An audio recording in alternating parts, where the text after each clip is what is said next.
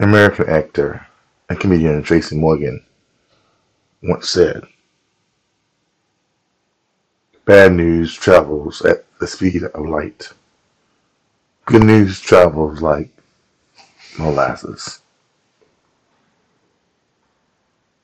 Whether we get our news from some social media platform or a more traditional news source, T V, radio, and for some persons, even newspapers and magazines, printed material.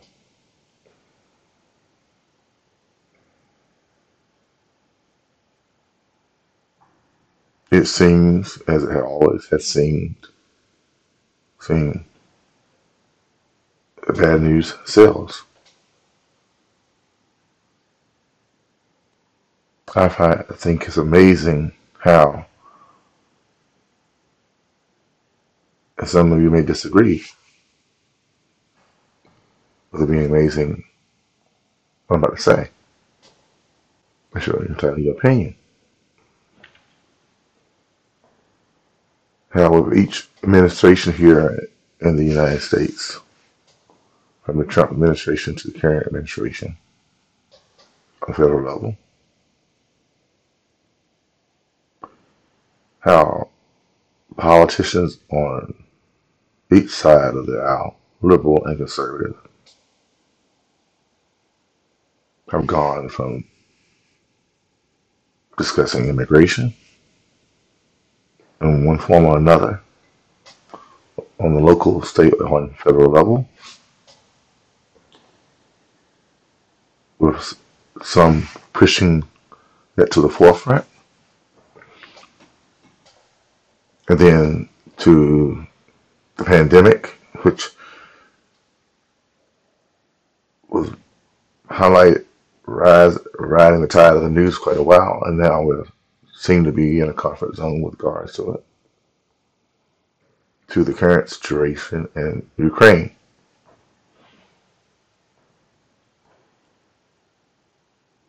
In my opinion, these things are amazingly distractive. The media pushing these events out there until the next tragedy happens, the next thing happens, while under our very noses laws are being made that affect each and every American. We recently had the appointment of America's first female American judge, where during her confirmation hearings, in my opinion, it was more like a witch hunt. Instead of paying, even though they pay, many pay homage to her credentials, it was more like a witch hunt. Because the bad news would travel fast among their constituents for racism and the so-called America for all, as long as it looks like you, is real. And they use these things as politicians are questioning her. Bad news traveled at light speed. Was it correct news? Fact checking things involving her, her questioning? Nah. Very qualified individual. But the bad news traveled fast among certain people. And now the good news of what, who she is is trickling through across political spectrum. Potential of good things happening with her being appointed.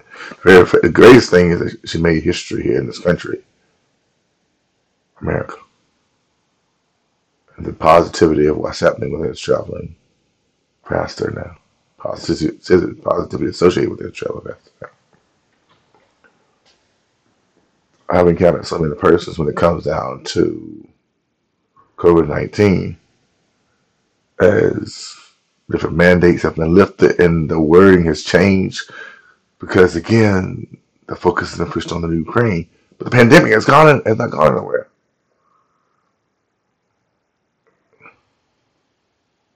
So yes, for a time, Ketanji Jackson's confirmation, though extremely important for this country, America, living history, setting a new standard for little black girls, brown-skinned girls, that they can achieve a certain level if they push hard, do the right things, train hard, go, stand tall in their life journey. It's still a distraction, in a sense. But it was a good distraction because we were able to see living history being made across the news spectrum, regardless of what, how you felt about her woman.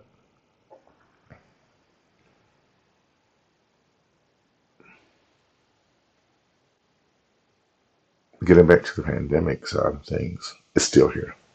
We're still living in it. We acknowledge it, but I'm discovering personally as an individual people pushing back. But why we must mask? Why we must do this? Why we must do that? Why we must do that? Because it's still here. It's real. The good news, though, associated with traveling slow like molasses, the numbers are down. So many persons are doing, continually doing the right thing, voluntarily, without having mandates in place, masking up, getting vaccinated. The good news of the many doing the right things for their own good, for the common good of all of us, it's not making headlines.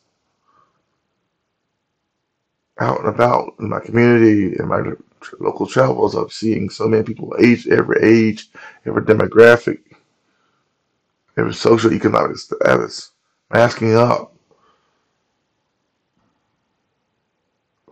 as a minimum protection during this pandemic against COVID nineteen.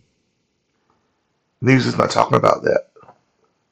Just resources is not highlighting that. Immigration, which was a hot talking point during the last president's administration and during the election season, is it's kind of been put on the back burner as far as, or should I say, it's been reinterpreted because Ukrainian people look like the status quo of Americans and Europeans. They're not predominantly brown-skinned people. Ah, you say, oh, you're playing the race card. They don't. They're not. They look like the that those most individuals as we were labeling white folk.